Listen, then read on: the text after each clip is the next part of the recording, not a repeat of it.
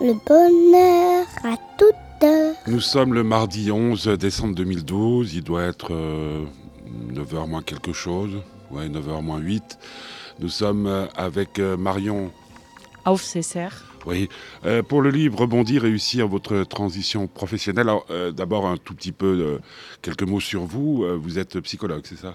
Je suis psychologue basée en Suisse romande et je travaille dans la région depuis bientôt 30 ans. Euh, Ça veut dire euh, indépendante, ça veut dire quoi euh? Oui, je suis indépendante depuis euh, toujours. J'ai travaillé quelques années à l'hôpital cantonal dans la prévention des maladies chroniques et après j'ai bifurqué dans ce qu'on appelle la transition de carrière. Donc ça fait très longtemps que j'accompagne des hommes et des femmes qui doivent ou qui veulent changer d'emploi. Ouais. Ces derniers temps, c'est plutôt doivent. C'est plutôt doivent, mais c'est aussi vouloir. Quand il y a la crise, c'est aussi un moment de se dire, bah, de toute façon, euh, je vais devoir changer, donc je préfère changer par moi-même. Donc j'ai pas mal de gens aussi qui euh, prennent l'initiative et qui profitent de la situation, entre guillemets, pour rebondir, pour faire autre chose. Et donc, ils prennent rendez-vous avec vous pour savoir euh, comment mieux faire les choses?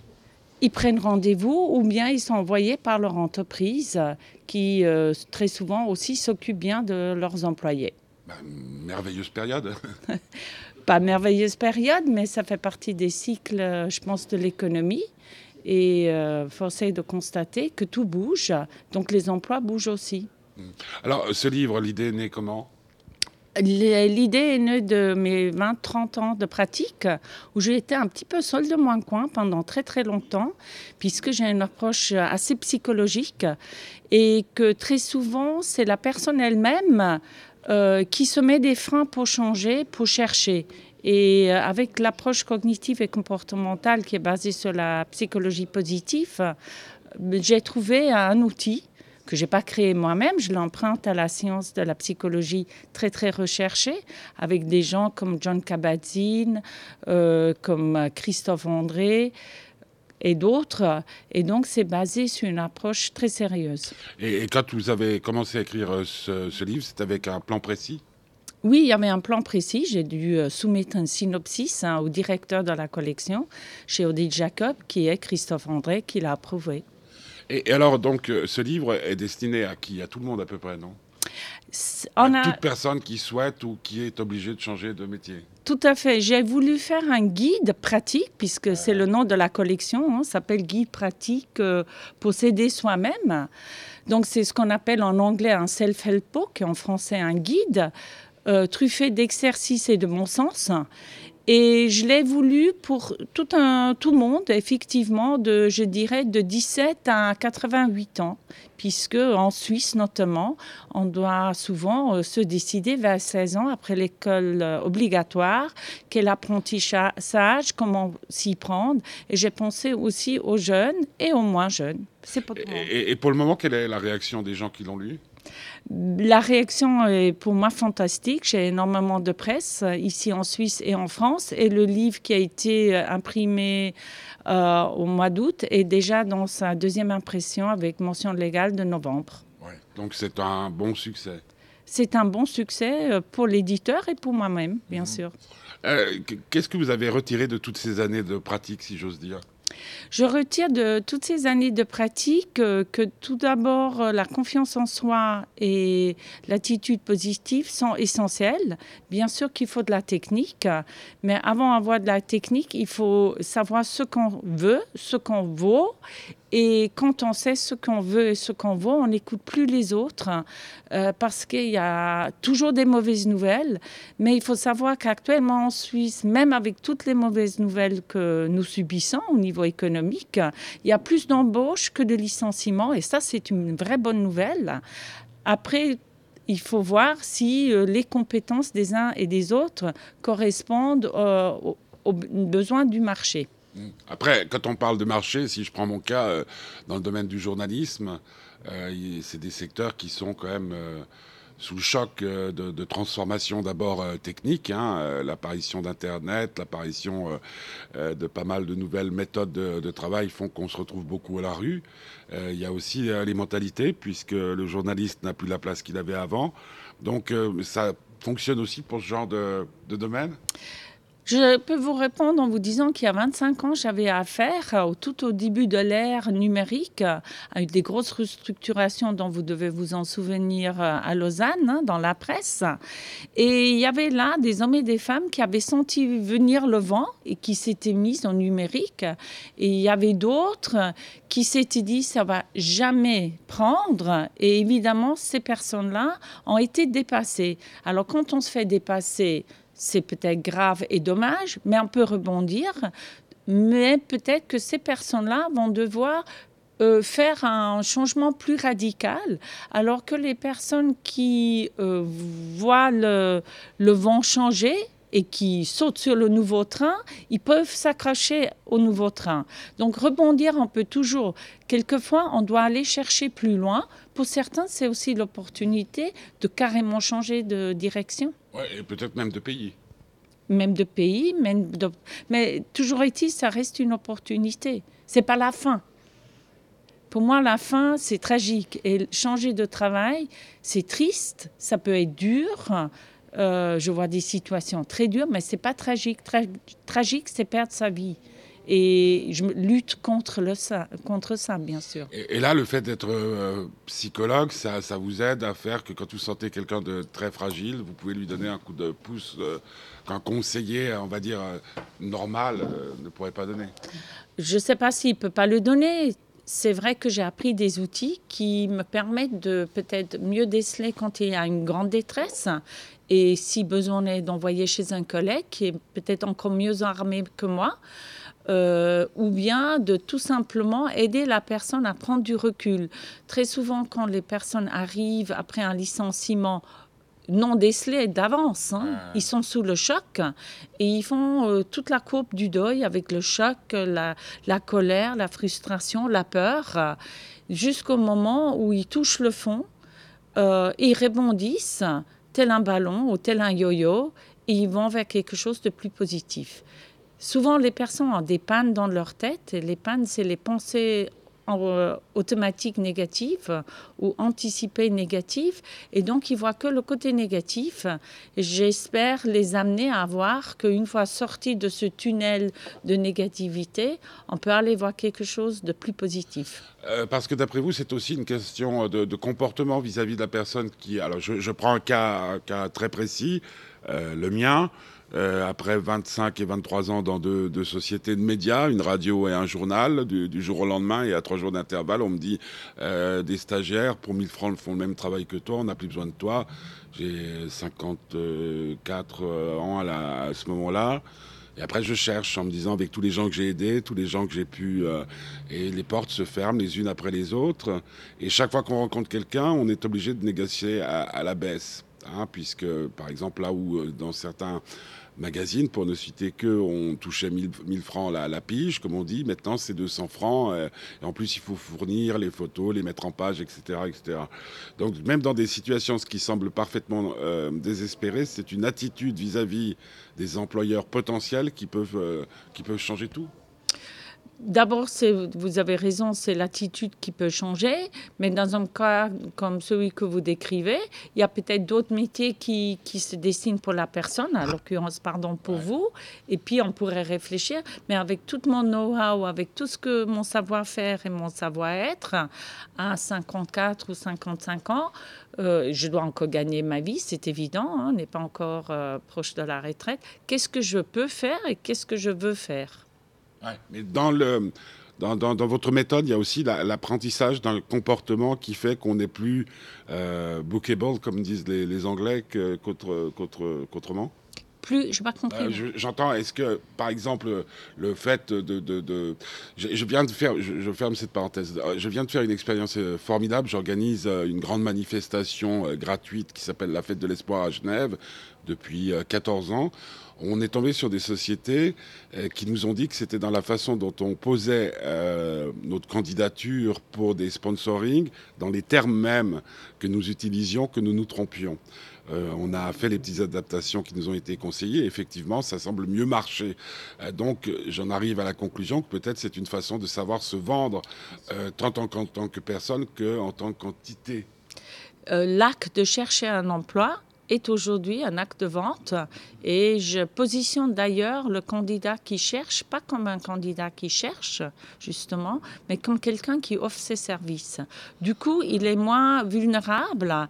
Euh, on n'est pas à la merci, il y a toujours une possibilité et je pense qu'en se positionnant plus comme acteur et comme vendeur, que comme acheteur, on a plus de marge de manœuvre pour pouvoir à la fin négocier.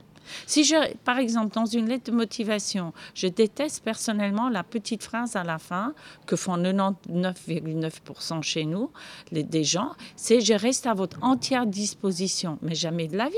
Je ne suis pas à l'entière disposition de quelqu'un puisque pendant euh, deux chapitres dans mon ma lettre de motivation, je me vend comme étant le candidat idéal. Si je suis le candidat idéal pour quelqu'un, je n'ai pas besoin de rester à sa entière disposition. Je me réjouis d'un entretien afin de pouvoir vous communiquer ma motivation, l'adéquation ou ce que je vais vous amener, puisqu'en tant que euh, employé, je vais vous amener et vous solutionner des problèmes. Je ne vais pas vous coûter de l'argent je gagne ma vie. Maintenant, il y a une autre solution, euh, particulièrement dans le, domaine qui m'intéresse, c'est-à-dire qu'il y a la possibilité de créer sa propre entreprise. Vous intervenez aussi dans ce domaine-là? J'aide aussi des gens à réfléchir à, comment mettre sur pied leur structure. Bien évidemment, il y a à Genève et à Lausanne et en Suisse romande des organismes très très bien outillés et spécialisés comme Genilem ou comme euh, des personnes qui s'occupent de création d'entreprises. Et à ce moment-là, pour les questions plus techniques, je vais m'associer avec des personnes plus performantes. Euh, pour vous, qu'est-ce que c'est qu'un succès? Bon, on parlait de succès euh, d'un livre, mais c'est quelqu'un qui retrouve un emploi et qui retrouve sa stabilité? Écoutez, l'autre jour, on fêtait Noël dans l'entreprise avec laquelle je travaille aussi en tant que consultante. Et il y a une, femme d'une quarantaine d'années qui nous est arrivée l'année dernière d'une entreprise horlogère, puisqu'il y en a beaucoup en Suisse. Et cette dame, euh, d'origine, je crois, portugaise, mais en Suisse depuis pas mal de temps, euh, était effondrée, mais effondrée. Elle pleurait, elle était vraiment en sanglots. Elle euh, était très très triste d'avoir perdu cet emploi qu'elle avait eu pendant 10 ou 15 ans. Et elle est revenue maintenant une année plus tard. Elle a trouvé dans une autre entreprise du même groupe d'ailleurs un peu ce qui lui plaît plus. Elle gagne plus, elle est plus heureuse. Voilà pour moi le succès. Euh, ce sont des gens qui dépassent justement ces tristesses et puis qui, euh, comme le yo-yo dans mon, mon livre, rebondissent et comme dans un accident ou peut-être une maladie, mais perdre son job, c'est pas une maladie, mais c'est le même mécanisme. On passe par toutes les phases du deuil et après le deuil, il y a une nouvelle opportunité et si tout va bien, une réparation complète. vous êtes très optimiste. Oui, je suis très optimiste parce que je pense qu'on a aussi la chance de vivre dans une démocratie, je le dis, où le travail est libre, où on peut changer, on n'aime plus son patron, on peut essayer de le quitter. On n'est pas contrainte et forcé pour la plupart d'entre nous, bien évidemment, de rester dans un emploi. Alors des fois, on se met soi-même des chaînes. Euh, je rencontre beaucoup de gens euh, ici qui ont des chaînes invisibles, ou plutôt visibles, parce que le bon salaire peut être une chaîne, hein. c'est une barrière au changement. Je gagne bien, des fois les gens me disent même, je gagne trop par rapport à mes qualifications. Et donc, du coup, je cherche pas ailleurs parce que je sais que par rapport à mes qualifications, je vaux moins aujourd'hui sur le marché que le salaire que mon patron me paye.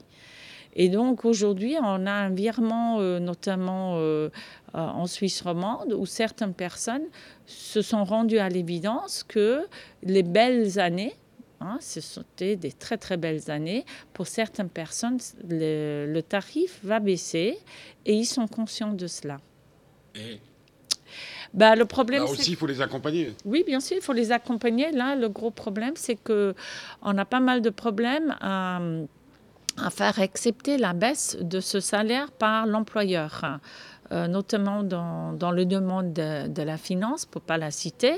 Euh, nous avons pas mal de candidats aujourd'hui qui sont tout à fait conscients euh, que les salaires étaient très élevés à Genève et dans les environs, et ils sont complètement d'accord de baisser d'un pourcentage X leur salaire, mais l'employeur potentiel n'est pas tout à fait d'accord.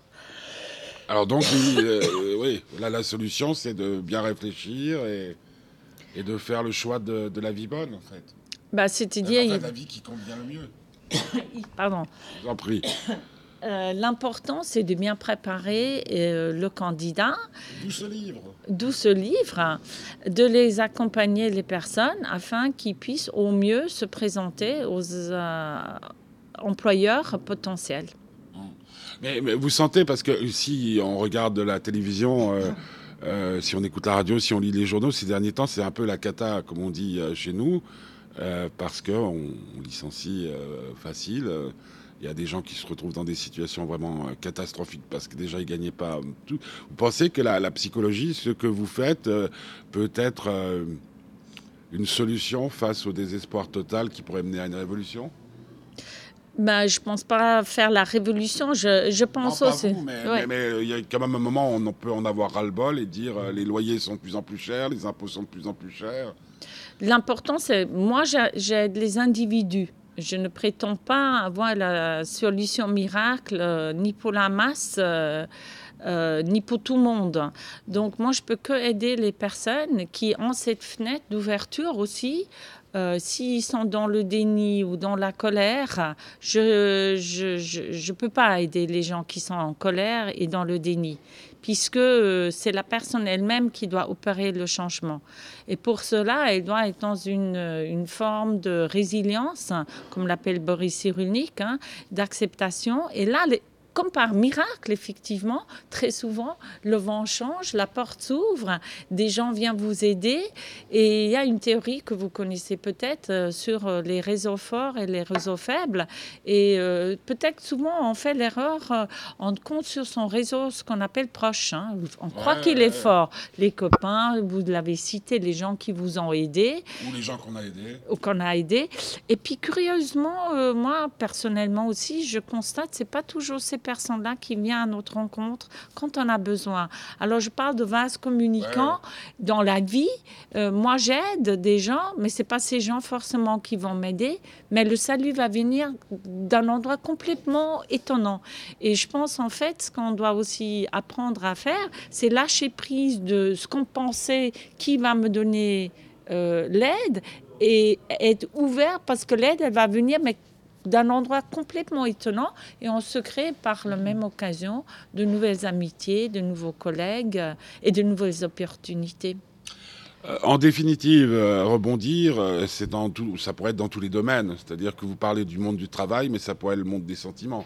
Oui, tout à fait. Il y a plusieurs. Ah, parce que tout ce que vous dites, on, on transpose euh, mais, avec mais... le nombre de divorces croissants, euh, etc., etc. Euh, il y a pas mal de gens qui sont brisés dans ce domaine-là et qui, pour se reconstruire, pour vivre de nouvelles amitiés, doivent euh, faire confiance plus au réseau fort qu'au réseau. Ben, vous n'êtes pas le premier journaliste à, à, me demander en fait pourquoi je l'ai écrit que sur le, le monde de travail la réponse est très simple parce que c'est ce que je sais faire.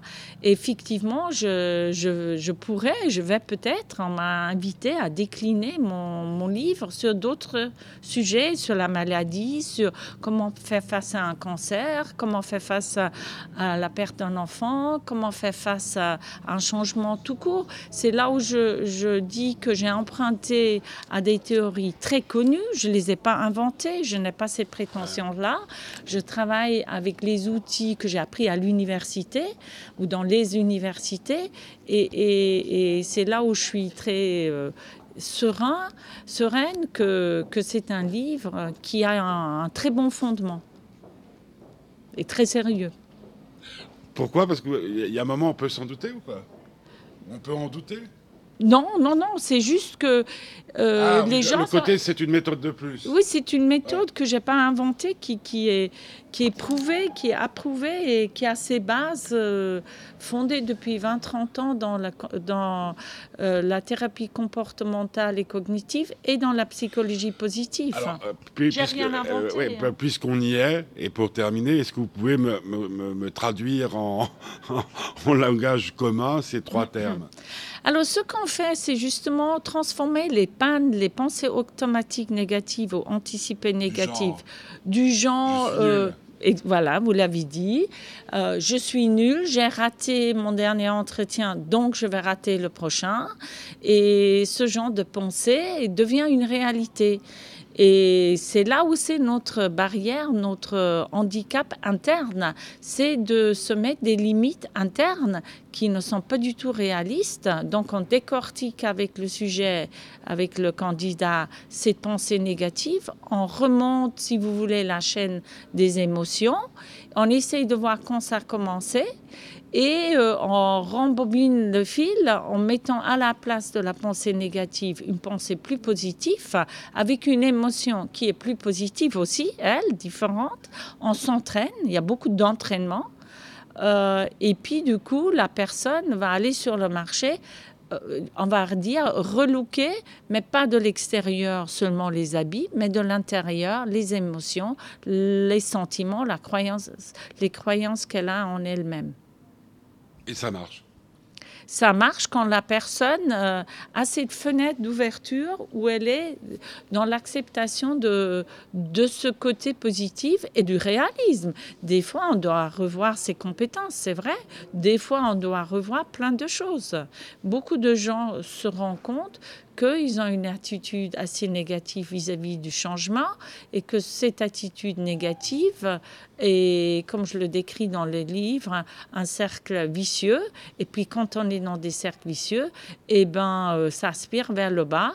Et vous savez qu'on dit le succès amène le succès. Et le tout est de mettre les gens de nouveau sur cette orbite du succès et dans des cercles vertueux. Alors, on approche la fin de l'année.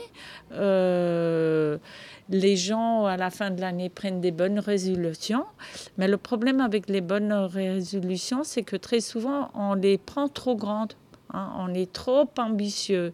Et ce que j'apprends aussi aux gens avec le système SMART, qui est emprunté pas de la voiture, mais du management, c'est-à-dire d'avoir des objectifs à très court terme, à moyen terme et à long terme, mais qui sont spécifiques, mesurables, atteignables, réalistes et dans un temps. Et du coup, on fait des tout petits pas. Et si on fait des tout petits pas où on est quasiment certaine qu'on a du succès, eh bien, du- comme un enfant, on commence à réapprendre à marcher et à croire en soi-même. Juste une dernière question, elle est un peu personnelle. Euh, vous la crise, vous la connaissez pas puisque vous êtes un outil entre guillemets important pour la réinsertion des gens. Donc euh, il y aura toujours et il y aura presque de plus en plus de gens dans des situations critiques. Euh, vous semblez euh, parfaitement heureuse de- du succès de votre livre. Mais s'il y a un gros coup qui vous arrive euh, en plein milieu de la poire, comme on dit vulgairement, vos méthodes peuvent vous servir à vous-même? Oui. Oui, il y a besoin d'un thérapeute pour, pour vous sortir de là? Oh, disons que j'en ai vu pas mal de thérapeutes. J'en ai vu qui m'ont satisfait et d'autres qui ne m'ont pas donné satisfaction, qui est sûrement une raison pour laquelle j'ai osé à 56 ans finalement écrire ce livre. Et puisque vous me demandez, oui, j'ai écrit ce livre pendant une très grosse crise parce qu'une membre de ma famille était assez malade et j'ai écrit ce livre pendant euh, l'année où cette personne était malade. Et je pense que c'était en soi euh, déjà un défi. Et quand on garde son esprit euh, focalisé sur quelque chose de positif, même quand on est entouré par le doute, ben, ça nous permet de garder le cap et de prendre du recul. Ça, ça irait aussi pour un chagrin d'amour? Excusez-moi? Ça irait aussi pour un chagrin d'amour? Je pense, oui, notamment, puisque quand on est dans un, chagrin d'amour, on se voit comme le centre du monde et tout s'écroule autour de nous, alors que si on prenait du recul, on se rend compte qu'il y a certainement une autre issue aussi. Euh, Qu'est-ce qu'on peut vous souhaiter pour l'année prochaine? Bah, santé d'abord. Je pense que c'est quand même d'abord la santé qui, qui est important pour euh, nous-mêmes et pour nos proches. Euh, bah, du bonheur peut-être, apprécier les belles choses, la neige, euh, le, le, partage, et puis pourquoi pas avoir assez de travail pour, pour vivre, mais surtout aider les autres efficacement. Aujourd'hui, vous êtes une femme heureuse? Oui, je suis une femme très heureuse. Je vis des très belles choses et j'aide beaucoup de gens et ça, ça me donne beaucoup de satisfaction. Vous savez que quand on écrit un livre comme cela, euh, un peu comme vous les journalistes, on ne gagne pas beaucoup, on donne beaucoup.